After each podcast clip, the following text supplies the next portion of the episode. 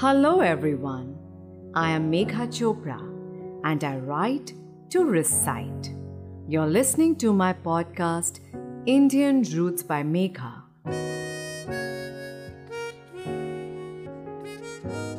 And today's poetry is about gentleman being a noun, not an adjective.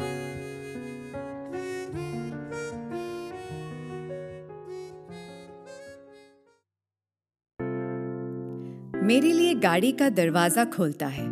खाने की table पे बड़ी इज़्ज़त से मेरे लिए कुर्सी खींचता है। नाराज़ होती हूँ तो गुलाब का फूल ले आता है। अपनी अटपटी हरकतों से मेरा मन बहलाता है।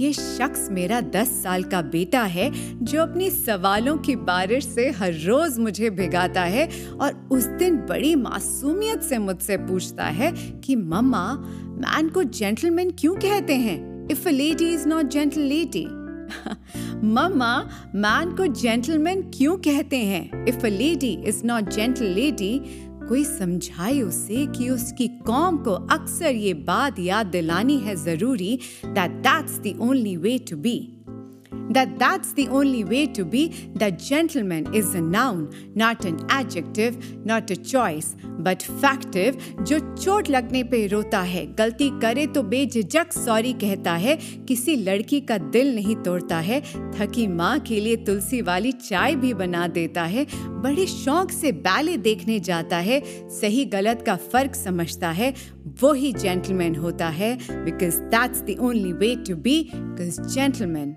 is a noun, not an adjective, not a choice, but factive.